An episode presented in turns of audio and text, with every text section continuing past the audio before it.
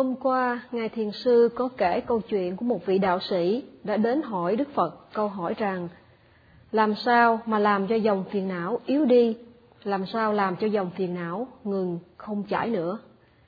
Và Đức Phật đã trả lời rằng bằng chánh niệm thì chúng ta có thể làm cho dòng phiền não yếu đi và ngừng hẳn. Hôm nay Ngài Thiền Sư giải thích rằng chánh niệm ở đây không chỉ là một loại chánh niệm thường mà nó phải là loại chánh niệm trong thiền minh sát. Ngài nói rằng dầu cho Ngài nhắc thiền sinh ghi nhận mọi đề mục trong giai đoạn đầu, nhưng mà thiền sinh sơ cơ không thể nào ghi nhận được hết tất cả các đề mục, mà chỉ có thể ghi nhận những đề mục nào thô. Thiền sinh sơ cơ không thể nào ghi nhận những đề mục vi tế.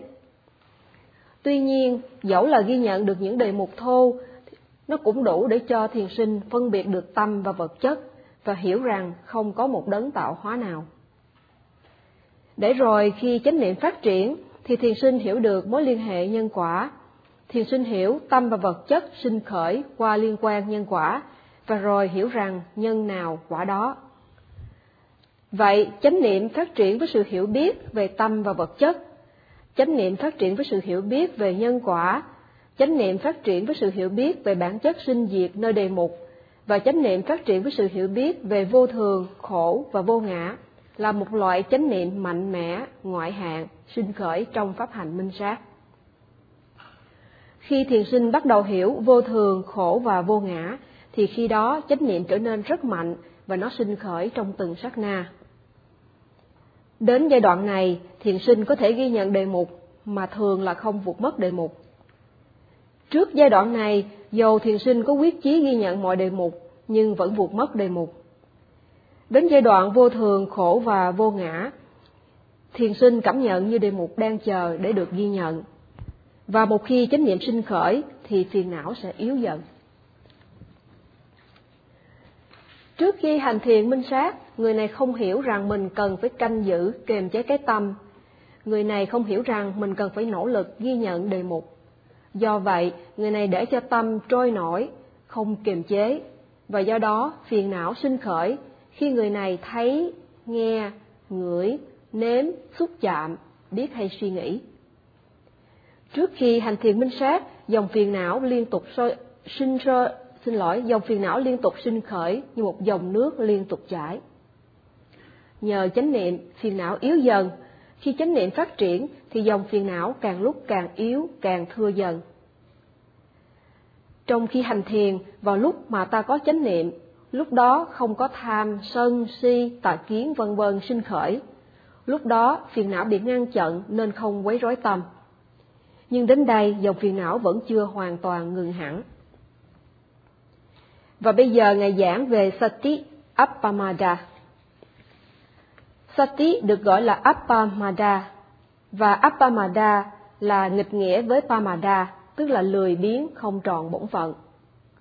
Với Pamada, ta lười biếng, ta không kiềm chế được cái tâm, ta không làm cái cần phải làm, ta không chánh niệm.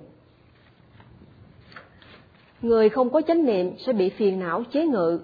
Người không có chánh niệm không biết cái gì cần phải ngăn ngừa và không biết loại trừ phiền não. Khi ta không có chánh niệm thì ba loại phiền não thô, trung và vi tế hay ngủ ngầm không bị yếu đi. Khi không chánh niệm, khi không thể làm yếu đi phiền não, khi không thể loại trừ phiền não, khi không thể nhổ tận gốc phiền não, thì phiền não vẫn còn sinh khởi và quấy rối tâm.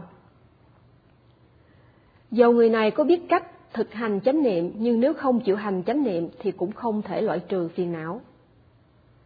Khi không chánh niệm thì vào lúc thấy, nghe, ngửi, nếm, xúc chạm, biết suy nghĩ, phiền não sẽ sinh khởi. Tham, sân si, ác ý, ganh tị, ngã mạn vân vân sinh khởi.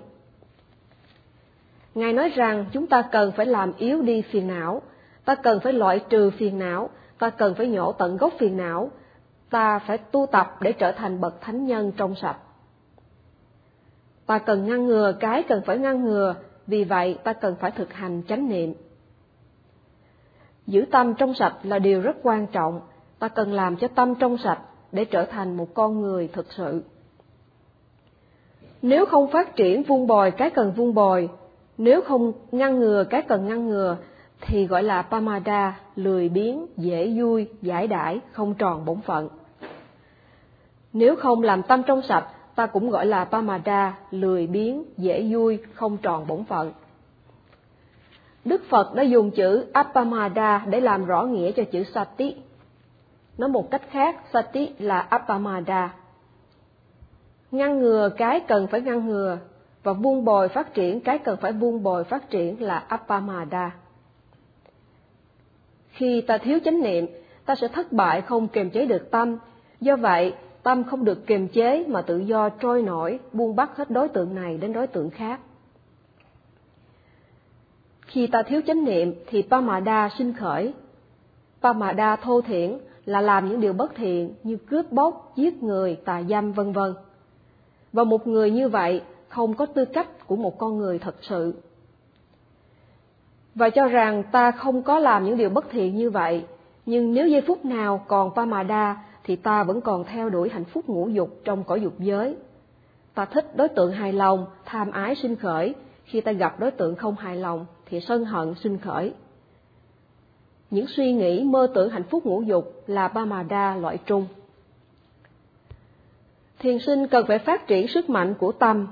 Nếu thiền sinh không chánh niệm, nếu thiền sinh đi đứng vội vã, thì thiền sinh có Pamada. Thiền sinh cần phải duy trì chánh niệm liên tục, chánh niệm không khoảng hở để tạo nên sức mạnh của tâm.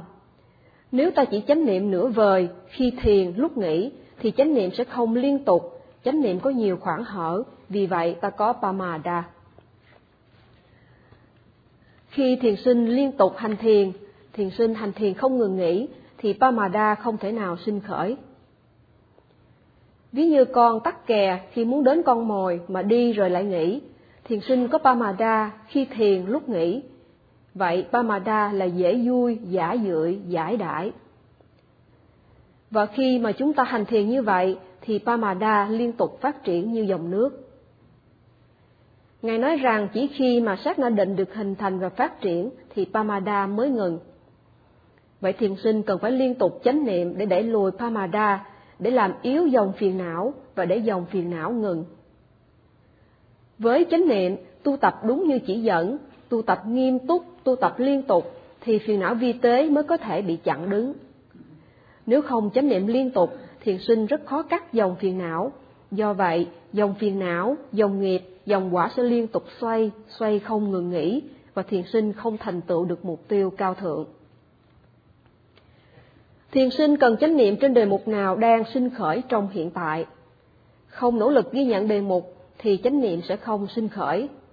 Khi ta ghi nhận được đề mục bằng chánh niệm thì ta sẽ hiểu được mối liên hệ nhân quả nơi đề mục và lúc này chánh niệm lớn mạnh hơn. Khi chánh niệm phát triển trong từng sát na, ta có thể ghi nhận được đề mục mà không cần nhiều nỗ lực. Khi chánh niệm liên tục thì thiện nghiệp sẽ liên tục sinh khởi và khi thiện nghiệp liên tục sinh khởi thì bất thiện liên tục bị loại trừ. Đến giai đoạn mà thiền sinh hiểu được vô thường, khổ và vô ngã, thì vào lúc này chánh niệm lớn mạnh, cho nên nó làm yếu hẳn dòng phiền não.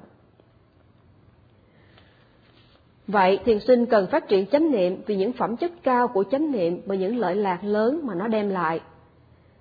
Thiền sinh cần phát triển chánh niệm để chánh niệm lớn mạnh. Muốn vậy, thiền sinh cần phải biết lợi lạc của pháp hành đại niệm xứ. Khi biết lợi lạc của pháp hành đại niệm xứ, thiền sinh sẽ có đức tin nơi pháp hành và có sự tự tin nơi bản thân.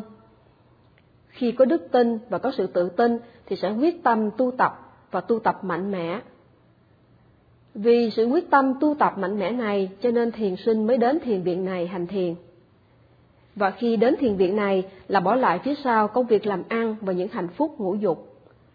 Vậy chúng ta cần phải sử dụng thời gian một cách khôn ngoan bằng cách phát triển chánh niệm liên tục, bằng cách tăng, tự, tăng cường tinh tấn ghi nhận đề mục. Khi tâm ghi nhận nằm trên đề mục thì dòng phiền não ngừng, dòng thiện nghiệp sinh khởi, cùng với chánh niệm Vậy ta cần phải tăng trưởng chánh niệm để phát triển thiện nghiệp, để loại trừ bất thiện nghiệp bằng cách ghi nhận đề mục nào đang sinh khởi trong hiện tại. Một khi chánh niệm sinh khởi thì bất thiện nghiệp không thể sinh khởi. Vậy nhờ có chánh niệm mà thiện nghiệp phát triển từ nhỏ tới lớn, từ yếu sang mạnh, từ ít sang nhiều. Cho nên thiền sinh cần tinh tấn tu tập, cần phát triển chánh niệm để tâm được bảo vệ khỏi phiền não, để tâm thoát khỏi phiền não, để tâm an tịnh, tĩnh lặng. Rakha Guti Vimuti Santi Khi không chánh niệm, dòng phiền não chảy khi yếu, khi chảy xiết, chảy không ngừng nghỉ. Và Ngài nói rằng trong suốt cuộc đời ta thường sống không chánh niệm, cho nên phiền não tuôn chảy không ngừng. Nhưng nếu ta bắt đầu chánh niệm thì ta bắt đầu ngăn chặn phiền não. Vậy chúng ta cần phải tinh tấn tu tập, cần chánh niệm không ngừng nghỉ, để làm cho dòng phiền não yếu đi, để làm cho dòng phiền não ngừng và ngừng hẳn. Khi dòng phiền não ngừng thì tâm trở nên an lạc. Và chỉ có khi ghi nhận đề mục bằng sức mạnh của tâm thì dòng phiền não mới yếu dần, mới dừng lại và không còn sinh khởi nữa. Vậy chánh niệm đáng được cho ta phát triển vun bồi. Do vậy, Ngài khuyến khích thiền sinh là khi đến đây, thiền sinh nên đầu tư bằng cách chánh niệm liên tục để có được loại hạnh phúc cao hơn hẳn hạnh phúc thế gian. Và khi mà việc tu tập phát triển thì ta lại có được nhiều hạnh phúc hơn. Ngài cũng giải thích rằng trước khi đạt tới đạo quả Niết Bàn, thiền sinh cũng kinh nghiệm được loại hạnh phúc cao thượng. Nếu đến đây mà không tu tập một cách tinh tấn và nghiêm túc, thì ta sẽ mất hạnh phúc đời lẫn hạnh phúc đạo. Vậy thiền sinh nên quyết tâm tu tập, thiền sinh nên quyết tâm phát triển chánh niệm, thiền sinh nên quyết tâm ghi nhận mọi đề mục đang sinh khởi, thiền sinh nên quyết tâm tu tập liên tục trong những ngày còn lại để có được loại hạnh phúc cao thượng hơn hẳn hạnh phúc thế gian. Nếu làm như được chỉ dẫn, thì chính thiền sinh sẽ kinh nghiệm được những gì Ngài nói giàu chỉ trong một giờ. Cho nên, Ngài thúc giục thiền sinh tu tập tinh tấn, Ngài thúc giục thiền sinh tu tập cẩn thận, Ngài thúc giục thiền sinh tu tập liên tục, tu tập không ngừng nghỉ, để tự mình chiêm nghiệm loại hạnh phúc giáo pháp. Và Ngài kết thúc bài pháp thoại hôm nay ở đây. Sa thu sa thu sa thu.